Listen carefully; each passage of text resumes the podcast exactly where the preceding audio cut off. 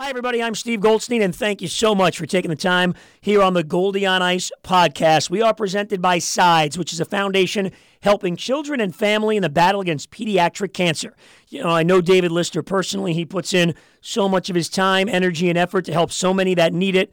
SIDES helps to fund and fight children's cancer. You can find Dave Lister on how you can contribute and help out and donate on Facebook and on LinkedIn. And brought to you by Ken Marr. His bottom line is Ken, a personal friend of mine, been with the podcast since the beginning. He's just one of the best people I know. That's the bottom line. He's now a senior vice president at JLL, a Fortune 500 company. Ken specializes in industrial properties, 4 decades in the business. So we appreciate his support here on the Goldie on Ice podcast. Let's get right to this episode. Game day preview, Panthers and the Chicago Blackhawks coming up tonight. Here's what's doing with the Panthers a couple weeks into the season. Shorthanded on defense, as we know, maybe even coming into the season, but the trade of Mackenzie Weegar and now the loss of Aaron Ekblad for at least a number of more weeks. But what do the Panthers do? They do what they've done the last few years. They continue to find a way to win, and that's the bottom line. Find a way to defend. They did well in the 2 home games against Philadelphia, really the 3 home games, Philadelphia, Tampa, and the Islanders. And you get 5 out of 6 points in 3 games without Aaron Ekblad. It is impressive. And in addition, except for the Tampa game where Brayden Point killed the Panthers and Cats did get a point, but Tampa won in overtime in the power play goal. Besides that, goal by Point in the 3rd period, Panthers did a great job defensively, and that's what Paul Maurice is trying to get done, clamp it down defensively in the 3rd period. So we've seen this a number of times through the first half dozen games. Every game has been a 1-goal game, except for a couple of empty net goals. So those were 1-goal games. And for the most part, we've seen this team defense really come through in a big way, playing maybe a little bit safer when they have the lead than they have in the past, emphasizing on winning those board battles and, trying to do the little things and the details well. And again, it's become a broken record, but it rings true.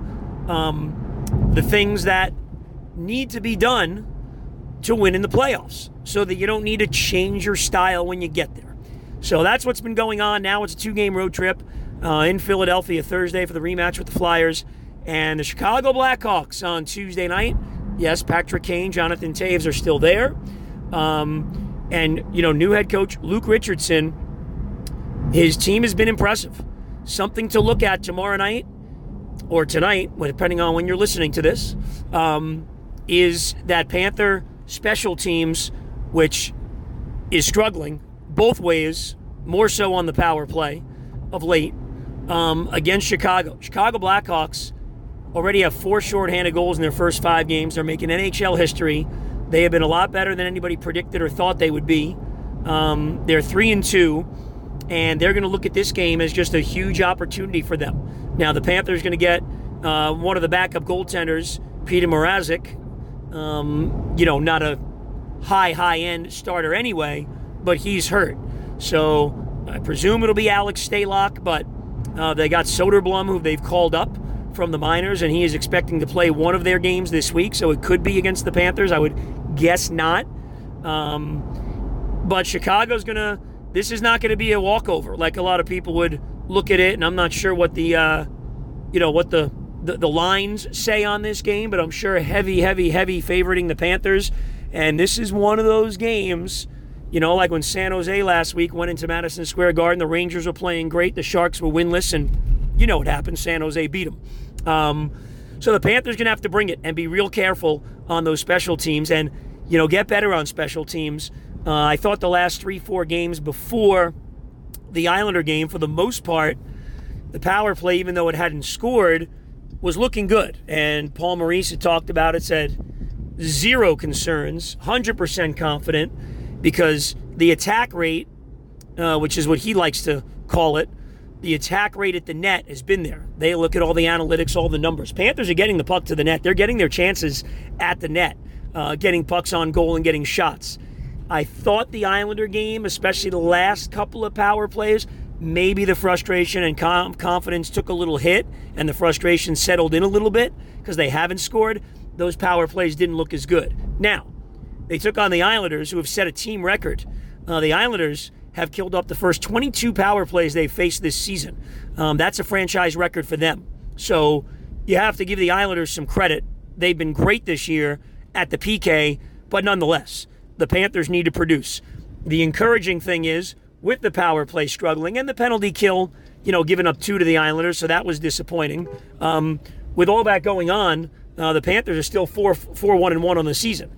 And without Aaron Ekblad, and with a new coach and getting the new system down. So all of these things are real positive signs that they're winning the games, and I know the schedule hasn't been all that difficult, but they're winning the games they're supposed to win. I mean, if you're going to be a good team, you should beat the Islanders, even though they play a hard style, but find a way to beat them. And you should beat Philadelphia, who had gotten off to a red-hot start but was playing on a back-to-back. I mean, those are games you should win. I thought they had the Tampa game. Disappointing. They couldn't get the 2 points, but they do get the 1. So at this point in the season, I think that's fine. In a 5-game segment before the Islander game, they went 3-1-1. If you do that all year, every 5 games, you end up with 112 points. And, I still think this team has more to give, like I mentioned, with the special teams. And keep in mind, and it's been strange, but Alexander Barkov still hasn't scored a goal this year. 39 last year, a career high in limited games. He basically scored a goal last year. What was it? A goal every game and a half. Still playing well, of course. And Sam Reinhardt hasn't scored, and he's had a lot of chances. So you're off to the start you're off to without your 2 best goal scorers, not even hitting the sheet yet. And the new Panthers, again, White, Balsers, continue to step in here. Obviously, Kachuk, step in and do well. And I got to say, just the effort they're getting from Gustav Forsling, Brandon Montour, and Ratko Gudas has been unbelievable. I'm not sure anybody thought that these guys could all go mid-20s in minutes, maybe Forsling, and just be absolutely terrific. And Ratko Gudas may be the biggest surprise of all. It's funny when players get labeled as something at some point in his career, like Gudas did, because he's so tough and because he does all the, the little things you want a guy to do like that. The fact that he gets labeled that way, and now he is just an absolutely terrific defenseman. He's playing in the mid-20s in minutes, so really impressed with what Ratko Gudas and the defense overall has done. Mark Stahl is giving you what you thought, more minutes than maybe you thought with Ekblad out, but, steady influence back there on the blue line, in his own zone, solid defensively, and just doing what he needs to do. So, Panthers, Blackhawks, pregame show at 8 o'clock Tuesday night. And then the game is at 8:30 on Bally Sports. Remember, you can always watch on the Bally Sports app. Just log in with your cable provider. A lot of different ways to catch the game. So thanks, as always, for listening to the Goldie on Ice podcast. Spread the word. Subscribe. Listen. Download. Whatever you got to do. Leave a review if you like. Good or bad. Hopefully good. And please take a moment. The podcast would not be possible without our man Ken Morris and Dave Lister. Been there from the beginning supporting this podcast, so please take a moment and listen to their message. Thanks. Time to take a moment now to tell you about something very important, the fight against pediatric cancer. And we're doing that through SIDES, the SIDES Foundation. Sydney Lister at age 15 battled Ewing sarcoma, and she beat it, and she's doing great today.